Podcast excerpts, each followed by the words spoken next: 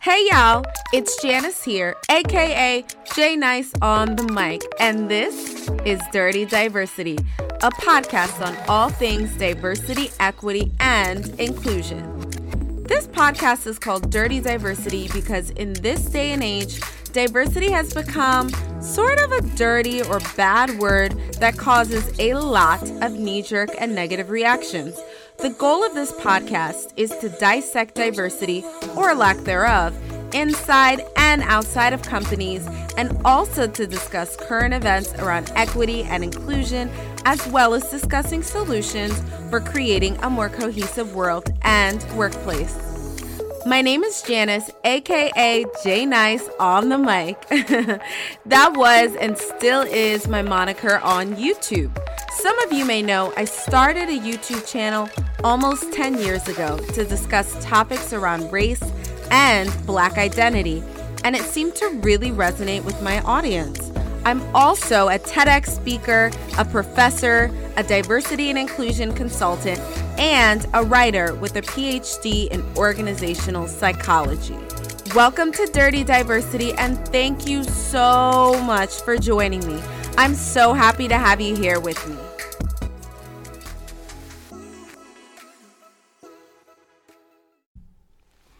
Welcome to the very first episode of Dirty Diversity. I'm so happy to finally be recording this. I feel like this is such a long time coming. I have, for any of you out there who are like my OG YouTube subscribers, I created a video in January of 2017 where I was sharing with my audience my desire to create a podcast. And as you can see, it's now February of 2020, and I'm just getting around to creating one now, but you know, better late than never. I kind of at first was like struggling with, is the podcast market too oversaturated? But of course, we've all heard that saying, you know, you walk down the bread aisle and you see like 30 different types of bread. So you can never have too much bread, and I believe you can't have enough podcasts, and I'm a podcast junkie. I listen to a lot of podcasts, so I'm really trying to make this podcast a mixture of what I love from all the podcasts that I've listened to, and also like what I wish I saw in podcasts. So the first thing that I wanted to share with you guys is that the style of this podcast is basically gonna be, for the majority of the episodes, it's just gonna be me talking and me sharing my perspectives. The reason for this is because when I sort of did a search on the diversity and inclusion related podcasts that are currently out there, every single one of them that I saw was like interview style. So it was like the podcasts focus on guest interviews. So the host interviews different people in the D&I space. And while I absolutely love those formats, and the majority of the podcasts that I listen to are interview and question and answer, there are a lot of podcasts where I would just rather hear the host talk. And a podcast that I really love is the Ask Malik podcast, or it's, I guess, My Taught You is what it's called, the My Taught You podcast. So for most of those episodes, Malik Taylor is just talking. And I love that style. And I wish there were so many podcasts that I do listen to. And I wish that while I do appreciate the interview format, sometimes if it's an interview guest that you're not really, that doesn't really resonate with you, I don't listen to the episode. So if I'm listening to the podcast, it's because I really, you know, resonate with the podcast host. So I really love just the format where the person is talking. And the Ask Gary Vee show is also like this. I used to listen a lot to Gary Vee's podcasts. My only thing is I wish they were longer. Some of his podcasts are shorter, but I just love where Gary is just talking. And I don't know if I speak for anyone else out there, but I think that we love Gary's content because we love and appreciate Gary. And so I would rather have listened to him talking than listen to him interviewing people. And that's just me personally. So the format of this podcast is really just going to be me talking, me sharing my experiences, my opinions, and just research. I think that that's what I also really appreciate is when I listen to a podcast. I listen to a couple from NPR. I listen to the Idea Cast with Harvard Business Review. And I love when the podcasters share research. And I have a research background. So a lot of what I'm going to try to do is just share research that helps support some of the things that we're going to be talking about. Or I say we because it feels like it's going to be a two-way conversation. But some of the things that I'm going to be talking about, I'm always going to make sure that I try to provide in the show notes some research to support that. So the goal is to, my understanding is when you create a podcast, there's like a time delay. So I'm recording this on Super Bowl Sunday, February 2nd. I'm not a sports person. I'm not watching the Super Bowl. I'm actually recording this through the Super Bowl. Because I'm trying to really be productive with my time. And the weekends is really the time when I have extra time to sort of sit down and do these things. So I'm hoping that that this podcast is able to get out in February. But again, I don't really know the process, how long it takes and all of that once you submit a podcast to get it approved. But that's the goal. So I want to also say I'm not a diversity expert, quote unquote. I don't think that there's such a thing as being a diversity and inclusion expert because I do think that everyone has unique experiences and you're an expert in your own experiences. So it's funny when I do panels sometimes and I do speaking engagements, they label me as a diversity and inclusion expert. And I would never use that word to describe myself, but so also, it would mean the world to me if, for those of you listening right now, if you could leave me some feedback. I know that is really helpful for podcasts and when you start a podcast. When I look for podcasts, I always look at the number of ratings the podcast has because that gives me a good indication of like how much people enjoy the content. So this podcast episode is going to focus on the reasons why your Black employees are quitting. I recently wrote an article of the same name. And so I just wanted to, hopefully this episode will provide insight for those of you who are not Black and listening. These are some of the reasons why it's really hard to retain Black employees and why Black employees are leaving in mass, there's this mass exodus and companies are having a really difficult time retaining Black employees. So these are 4 reasons why Black employees are leaving. And I'm going to leave some of the research that I am going to be citing in this episode in the show notes in case you want to check it out. So the first reason why your Black employees are leaving is because of this lack of understanding that the needs of Black people are unique.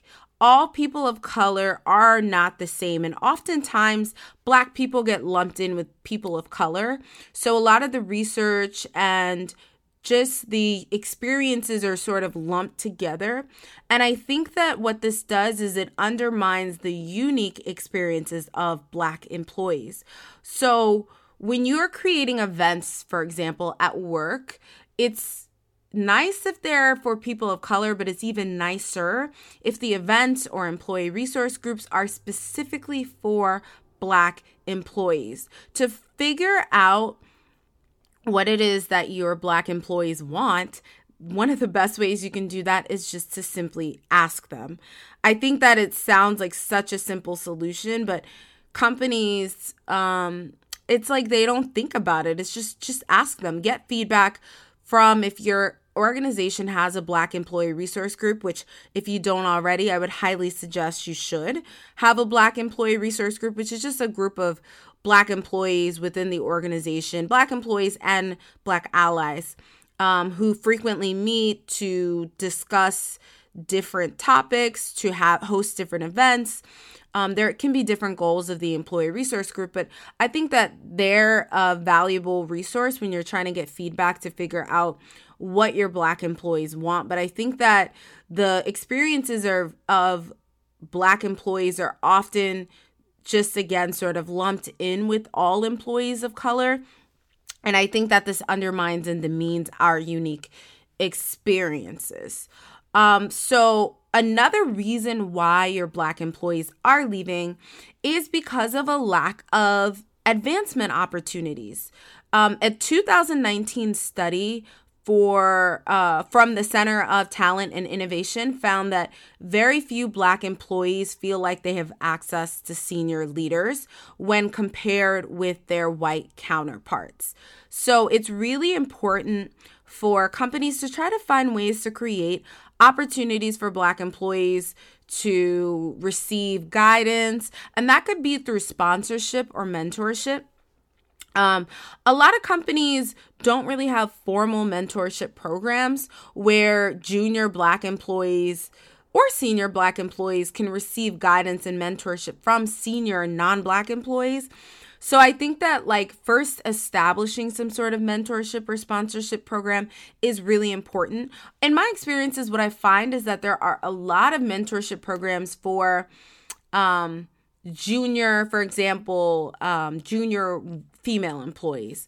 But there aren't a lot of mentorship programs for junior employees of color within organizations. And I think a part of the reason is because companies probably don't want to single out Black employees or employees of color.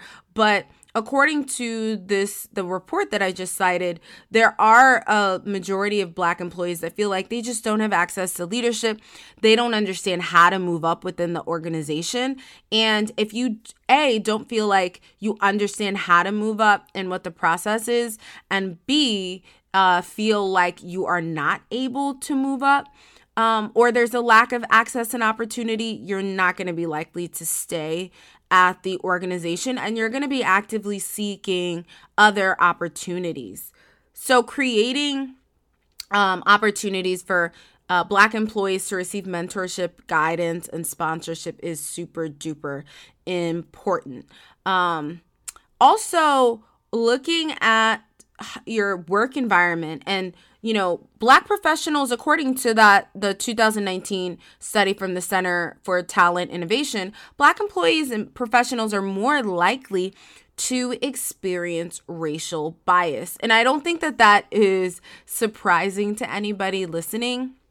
Black professionals also indicate that they experience more microaggressive behaviors. So what can your company do? Well, first of all, making sure that you are addressing microaggressions in your diversity and inclusion training. So as you guys know, I do diversity and inclusion consulting. Or I say, as you guys know, you guys might not know that out there. But for those of you out there listening, I do diversity and inclusion workshops. So companies have brought me in to do talks on microaggressions. So this is a really great way to just first, tackle this issue of hostile work environments, is making sure that your employees even know what microaggressions are. Sometimes I have to understand that. So I teach diversity and inclusion in a business school at a graduate level. So I teach students that are getting their master's degree. And oftentimes I have to remind myself that when I'm outside of the classroom and I'm doing these workshops for executives, that I have to make sure that they are very surface level, because I assume, because I'm in this domain where I know what a microaggression is, and that's to me sort of who doesn't know what microaggressions are? I had to learn to stop making the assumption that everybody knows what microaggressions are. Once I, again, was outside of the classroom, there was a time I was giving a talk, and I was talking about microaggressions. And then after I sort of gave this whole, it was a very short part of the discussion was on microaggressions, and then we moved on. And somebody raised their hand in the middle and said, "What's a microaggression?" And so I was like, wow. And so moving forward after that experience, I made sure that at every single workshop that I did where I discussed microaggressions, that I specifically defined it, or I made sure I could gauge whether people actually knew what it was. And at a couple months ago, I did a talk in Michigan on microaggressions, and there were maybe 40, 50 people in the room. And I asked how many people know what a microaggression is, and maybe 5 people in the room raised their hand. So I think that it's important to, like, for us as diversity and inclusion professionals out there to, like, not breeze over some of these more surface level or basic definitions.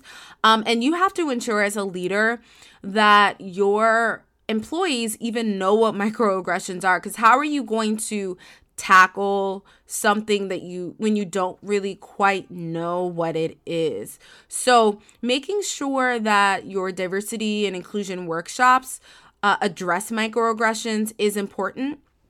And there is something called management by walking around, and I will leave in the show notes, I'll leave the research about it's called MBWA, but I'll leave the research about this in the show notes. So management by walking around, it's kind of based on this premise that if managers are more like helicopter managers, and they're more present in their within the workplace, and they're not sort of these inactive managers that aren't always present and show their faces. So managers that are more present and around more often are more likely to catch these hostile behaviors and these microaggressions, and they're better able to address them. So something as simple as ensuring that managers are walking around more, are speaking with their employees more frequently can be an effective way to address and recognize microaggressions. So that is something that I thought was really interesting. So if any of you out there listening are managers, that might be something you want to implement into the workplace, management by walking around. Also, it's really important, especially now that hopefully when you're listening to this, it's Black History Month. But even if it's not, like, Black History Month is not the only time for you to have conversations about race.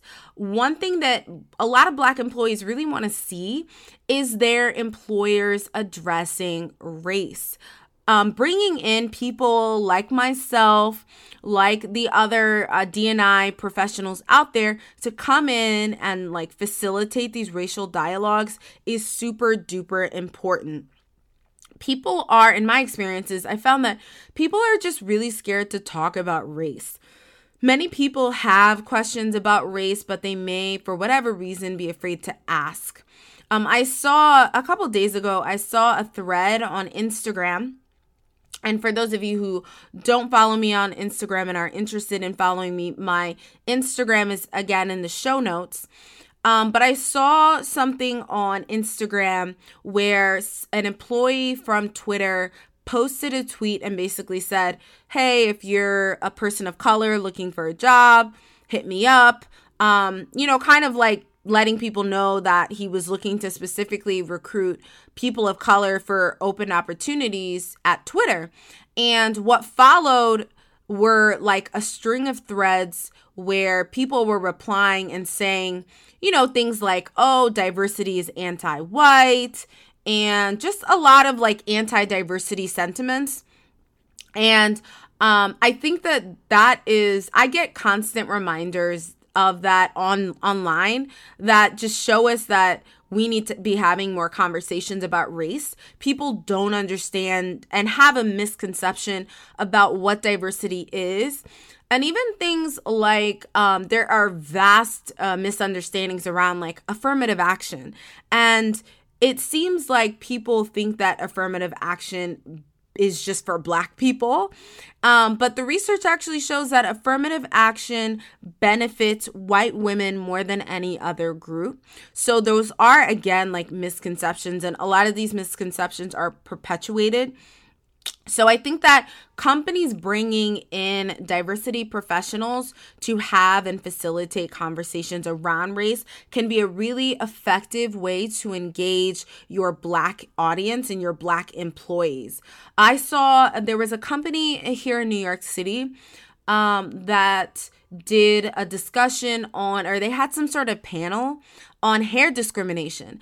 And I was like, oh my gosh, that is amazing. I wish they had called me, you know, but, you know, facilitating those types of discussions, those are topics that are relevant and that are important to Black people. So really opening up your organization to have these conversations is a really, again, effective way to engage your Black employees. So these are some of the reasons why Black employees are not staying within organizations. So I hope that you found this helpful. So that was the first episode of Dirty Diversity. I hope you guys enjoyed. Again, all of the info and the research that I mentioned is in the show notes. Be sure, if you want to connect with me to leave feedback, that you follow the Dirty Diversity podcast on Instagram. I just created, a couple months ago, I created the Instagram page, but you should see some posts on it by the time you're listening to this recording. And if you want to engage in more dialogue, please be sure to find me and connect with me on LinkedIn, or you could find me on Instagram at Janice J Nice, Jnice.